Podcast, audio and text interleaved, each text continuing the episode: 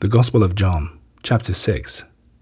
After this, Jesus crossed the lake of Galilee, or Tiberias, and a great crowd followed him because they had seen the signs which he gave in his dealings with the sick. But Jesus went up the hillside and sat down there with his disciples. The Passover, the Jewish festival, was near. So Jesus, raising his eyes and seeing a great crowd on their way towards him, said to Philip, Where can we buy food for these people to eat?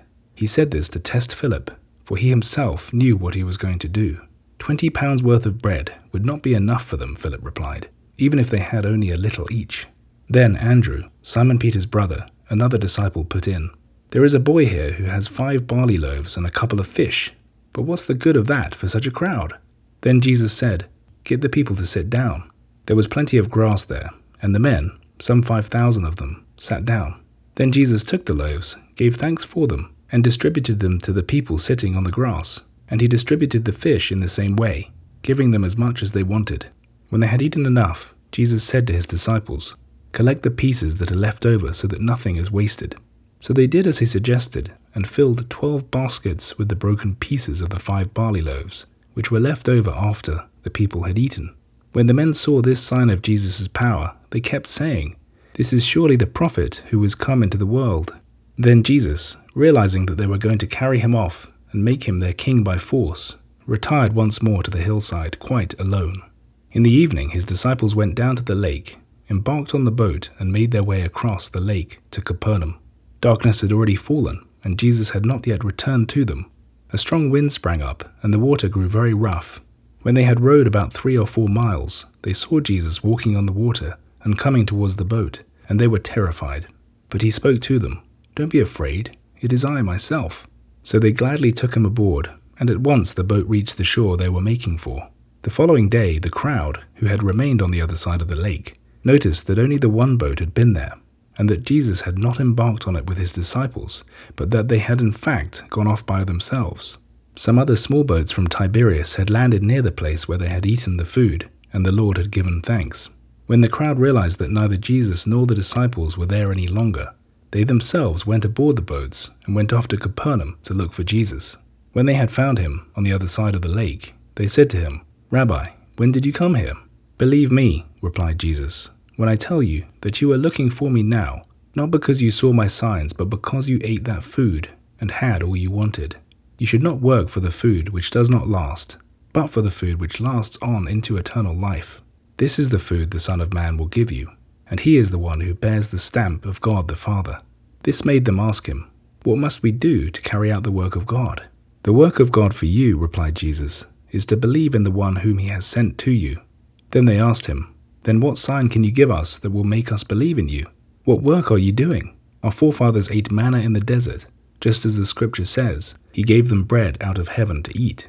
To which Jesus replied, That is true indeed, but what matters is not that Moses gave you bread from heaven but that my Father is giving you the true bread from heaven. For the bread of God which comes down from heaven gives life to the world. This made them say to him, Lord, please give us this bread, now and always. Then Jesus said to them, I myself am the bread of life. The man who comes to me will never be hungry, and the man who believes in me will never be thirsty. Yet I have told you that you have seen me, and do not believe. Everything that my Father gives me will come to me, and I will never refuse anyone who comes to me. For I have come down from heaven, not to do what I want, but to do the will of him who sent me.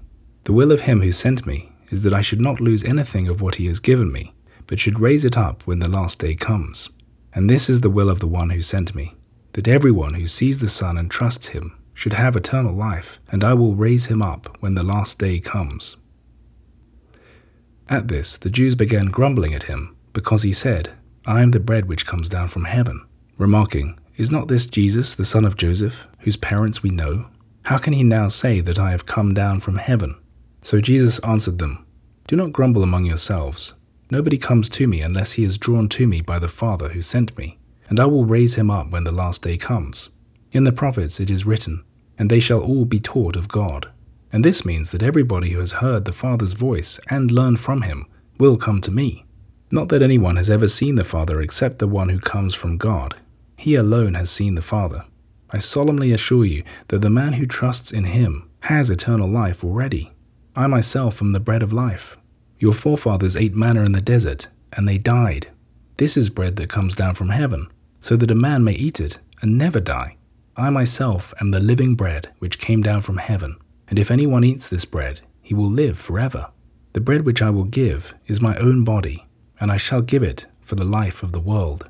This led to a fierce argument among the Jews, some of them saying, How can this man give us his body to eat?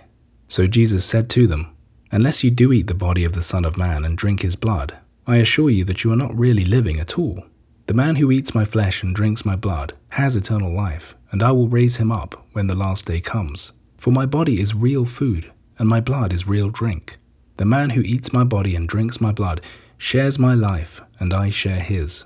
Just as the living Father sent me, and I am alive because of the Father, so the man who lives on me will live because of me.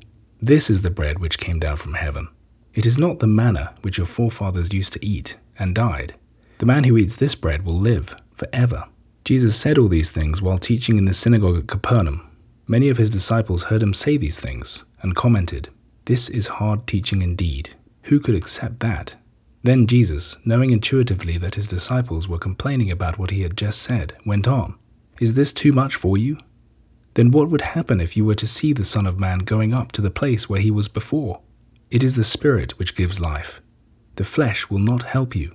The things which I have told you are spiritual and are life, but some of you do not believe me. For Jesus knew from the beginning which of his followers did not trust him, and who was the man who would betray him. Then he added, This is why I said to you, No one can come to me unless my Father puts it into his heart to come. As a consequence of this, Many of his disciples withdrew and no longer followed him. So Jesus said to the twelve, And are you too wanting to go away? Lord, answered Simon Peter, who else shall we go to? Your words have the ring of eternal life, and we believe and are convinced that you are the Holy One of God. Jesus replied, Did I not choose you twelve, and one of you has the devil in his heart? He was speaking of Judas, the son of Simon Iscariot, one of the twelve, who was planning to betray him.